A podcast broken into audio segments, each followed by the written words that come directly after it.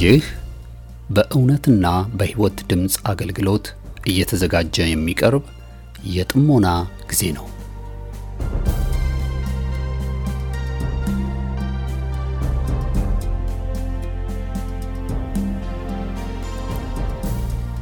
ጥሞና ወይም ተመስጦ በግል የሚደረግ ራስን፣ ውስጥን የመመልከቻና የመመርመሪያ የጸጥታ ጊዜ ነው።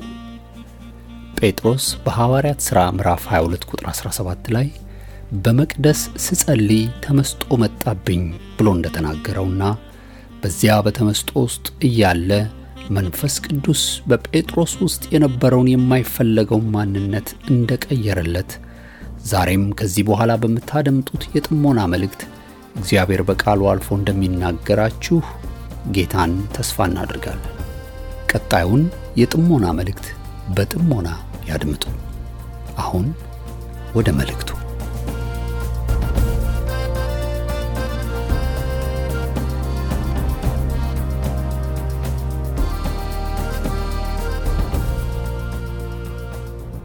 እሺ ጌታን እጅግ አድርገን እናመሰግናለን። ይሄ የጥሞና ጊዜያችን ነው። በዚህ በጥሞና ጊዜ አበክረን የምንመለከተው ከእድገት አኳያ ነው። እግዚአብሔር የተመሰገነ ይሁን። ይህም በየቀኑ መፈተሽ በጣም መልካም ነው። አንዳንድ ጊዜ እንዴት እንዳረጀን፣ እንዴት እንደወፈርን ወይም እንዴት እንደከሳን ላናውቅ እንችላለን። እህቶችና ወንድሞች ሳይታወቀን ወይ ከስተን ወይ ወፍረን ወይ አርጅተን እናገኘዋለን ማለት ነው። ስለዚህ ህይወትም እንደዚህ ነው። ሳይታወቀን አንድ ጥግ ውስጥ ወይ አንድ ነገር ውስጥ ገብተን በኋላ ለመውጣት ራሳችን እንደገና ለመቀየር ይከብደናል። ነገር ግን በየዕለቱ ህይወታችንን የምንመለከት ከሆነ ጌታን ለመምሰል ለማስተካከል በጣም ቀላል ነው። እግዚአብሔርን እጅግ አድርገን እናመሰግናለን። በተለይ እድገትን በሚመለከት ስንመለከት የእድገት መንገዱ አንድ ነው። ህይወት ቀደምት ሰዎች፣ ህይወትን ያስቀደሙ ሰዎች በህይወት ለማደግ ለማደግ ከተፈለገ የማደጊያው መንገድ አንድና አንድ ብቻ ነው። ህይወት ቀደም ሰዎች የሚቀድምብን ህይወት የዘላለም ህይወት የሚገለጠው መንግስት ክርስቶስ የሰጠን ተስፋ ይህም ብቻ ስናተኩር ያ እንግዲህ ልናድጋለን ማለት ነው። ነገር ግን በሌላም ገጽታ እናድጋለን፣ ግን የተዛባ እድገት ነው። ወገኖቼ የተዛባ እድገት በቀላሉ የማይሸነፍ ለጌታ የማይመች እድገት ልናድግ እንችላለን እህቶችና ወንድሞች እና እግዚአብሔርን እጅግ አድርገን እናመሰግናለን። ግን ራስ ወደሆነው ወደ ክርስቶስ ለማደግ ለጌታ ለማደግ ከተፈለገ ነገር ግን ልናስቀድም የሚገባው ነገር ህይወት ነው እና በዚህ ጊዜ የምንመለከተው ማንም ሰው ከተስፋው በላይ የህይወት አቅም የለውም። እግዚአብሔርን ተስፋ ካደረግንበት በላይ የህይወት አቅም የለንም። ራሳችን ለመግዛት፣ ለመጽናናት፣ ክፉን ለመታገስ የኔና የናንተ አቅም እግዚአብሔርን ተስፋ ያደረግነውን ያህል ነው። ምክንያቱም እግዚአብሔር ነፍሳችንን የሚያሳድረው በተስፋ ነው። ነገን የምንጠብቀው በተስፋ ነው። እህቶችና ወንድሞቼ ግን እግዚአብሔርን ተስፋ ካደረገው በላይ ሰው የመንፈሳዊ ህይወት አቅም አለው? ኖ የአቅማችን መጠን እሱን ተስፋ ያደረግነውን ያህል ብቻ ነው። እግዚአብሔርን እጅግ አድርገን እናመሰግናለን። ከዛ በላይ አቅም አለን? የለንም። ልክ ነው። አንድ ትንሽ ነገር ብቅ ሲል ድብልቅልቃችን ይወጣል፣ እንናወጣለን፣ ግራ እንጋባለን። ምክንያቱም አቅማችን እዛ ድረስ ነው። ሰው እግዚአብሔርን ተስፋ ካደረገው በላይ ራሱን የመግዛት ሁኔታዎችን የመቆጣጠር አልፎ ነገሮችን የማየት ከጨለማ ወደ ብርሃን ማየት ከክፉ ቀኖች በጎ ነገር በጎ ቀንን መጠበቅ ከተዛባ ነገር የሚስተካከለው መጠበቅ አቅም አለው ሰው የለውም፣ በፍጹም የለውም። እግዚአብሔርን አድርገን እናመሰግናለን። መጽሐፍ የሚለው በተስፋ ድነናል። ሮሜ 8 24 እንደገና ሮሜ 8 12 በተስፋ ደስ ይበላችሁ ይልና በመከራ ታገሱ፣ በጸሎት ጽኑ ይላል። ስለዚህ ሰው እግዚአብሔርን ተስፋ ካደረገው በላይ የጸሎት አቅም፣ የመታገስ አቅም፣ የመቻል አቅም፣ አልፎ የማየት አቅም አለው የለውም? ለምንድን ነው ይሄ የሌለን? ከመጀመሪያው የህይወት መሰረታችን ተስፋ ካልሆነ እምነት የሚባለው እንኳን ተስፋን ይዘን ካልሆነ ያመንነው እምነታችን መሰረት የለውም። አብርሃም ተስፋን ይዞ ነው ያመነው። እኔና እናንተ ተስፋን ይዘን ነው ያመንነው። ሁሉም እምነት በተስፋ ላይ የተመሰረተ ሊሆን ይገባል። ከተስፋ ውጭ የተመሰረተው እምነት ከኛ የወጣ ነው። እህቶቼና ወንድሞቼ መሰረት የለውም። መሰረቱ ቃሉ ሊሆን ይገባል። እግዚአብሔርን ተስፋ ያደረግንበት ስለዚህ ነው መጽሐፍ ቅዱስ የሚለው በተስፋ ደስ ይበላችሁ፣ በመከራ ጽኑ ይላል። የተስፋ አምላክ በመንፈስ ቅዱስ ኃይል በተስፋ እንድትበዙ በማመናችሁ ደስታና ሰላምን ይሙላባችሁ ይላል። እግዚአብሔርን እጅግ አድርገን እናመሰግናለን። ስለዚህ ወገኖቼ ያላደገ ሰው ነገሩ ሁሉ የተመሰረተው ከተስፋ ውጭ ነው። እምነት ሊል ይችላል። ነገር ግን ያ እምነት ነው ያለው ነገር ሲነካበት ተስፋ የለውም፣ አለቀለት። አንዳንድ ጊዜ እኮ እምነት አለን፣ ግን ያ እምነት የምንለው ነገር በተስፋ ላይ ያልተመሰረተ ሊሆን ይችላል።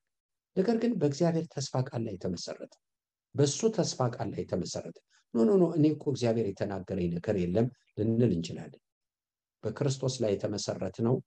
ጌታን ስናምን ጌታ ለእኛ የሚሆነው ሁሉ እሱ ለእኛ የተጻፈ ነው። ወንድሞቼ አልጥልህም አለ፣ ይሄ የታመነ የተስፋ ቃል ነው። አልተውህም አለ፣ አሁ ይሄ የተጻፈ ነው። ወገኖች ይሄ በክርስቶስ አትሞልናል። ክርስቶስ በሞተ ጊዜ እግዚአብሔር እሆንላችኋለሁ ብሎ ተስፋ ያስገባልንን ቃል በክርስቶስ ሞትና ትንሣኤ ታትሞልናል። የታተመ የተስፋ ቃል አለን። መንግስተ ሰማያት የኛ እንደምንሆን እግዚአብሔር ለቁጣ እንዳልጠራን፣ እንደማይጥለን፣ እንደማይተወን አባት እንደሆነ ለዘላለም ሁልጊዜ ከኛ ጋር እንደሚሆን እነዚህ የተስፋ ቃሎች በሙሉ የታተሙ ናቸው። የትኛውንም ጨለማችንን የምናባረርባቸው ናቸው። ጌታ አይተወኝም፣ ጌታ እኔ ጋር ነው፣ ጌታ አይጥለኝም። እንግዲህ በዚህ በጥሞና ጊዜ በፍጥነት የምንመለከተው ያላደገ ሰው ነገሩን የሚያስቀምጠው በሚታይ ነገር ነው። ነገር ግን ያደገ ሰው ደግሞ ነገሩን የሚያስቀምጠው በተስፋ ላይ ነው። ለዚህ ነው ዘፍጥረት ምዕራፍ 13 ስንመለከት አብርሃም እና ሎጥ ትንሽ አልተግባቡ። አብርሃም የወንድም ልጅ ነው። ነገር ግን በሎጥ በአብርሃም መካከል አለመግባባት ሲፈጠር አብርሃም ምን አለው ሎጥን፣ በቃ አንተ ምርጫ ምረጥ ሲለው ሎጥ አይኑን አነሳ። ያላደገ ሰው አይኑን ባነሳው ነው የሚኖረው። በቃ አይኑን ባነሳው። አይኑን የሚጥልበት ከሌለ ያለ መጨረሻ ነው። አይኑን የሚጥልበት ካለ ተባርኳል።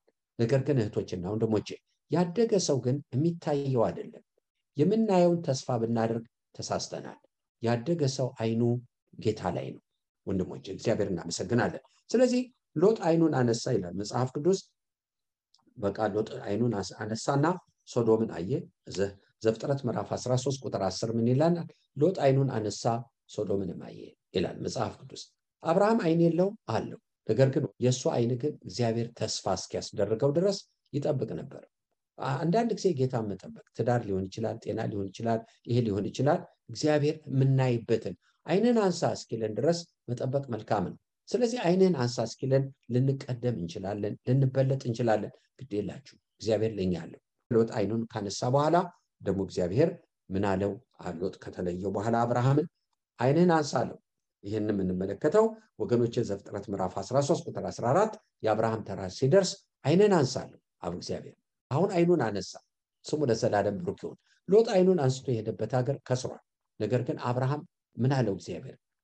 ወደ ሰሜን ይሄ ያለው ወደ ሰሜን የመጣበት ሀገር ነው። እግዚአብሔር እናመሰግናለን። ወደ ደቡብ ተመልከት አለው። ረሃብ በነበረ ጊዜ ግብፅ የወረደበት ሀገር ነው። እግዚአብሔርን እጅግ አድርገን እናመሰግናለን። ከዛ ቀጥሎ ሰሜን፣ ደቡብ፣ ምስራቅ፣ ምዕራብ አለው እና ይህንን የምታየውን አይንን በስፋት ተመልከታለሁ።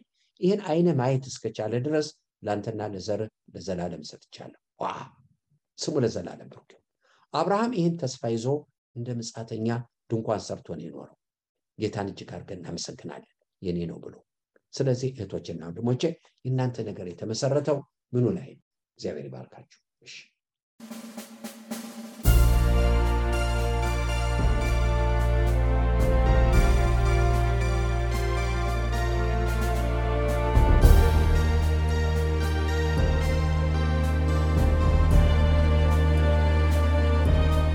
እስካሁን ስታደምጡት በነበረው የጥሞና መልእክት ለሕይወታችሁ የሚጠቅም ለነፍሳችሁ መብልን ከቃሉ እንዳገኛችሁ ተስፋ እናደርጋለን።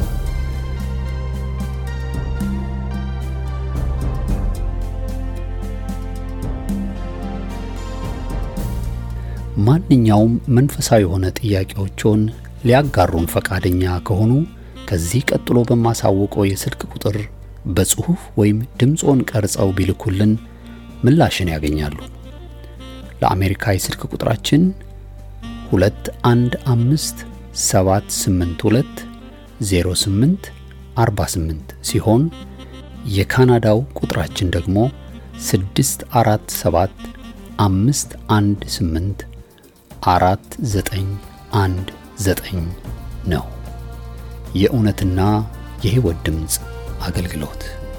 የእግዚአብሔር ጸጋ ለሁላችንም ይብዛልን። አሜን።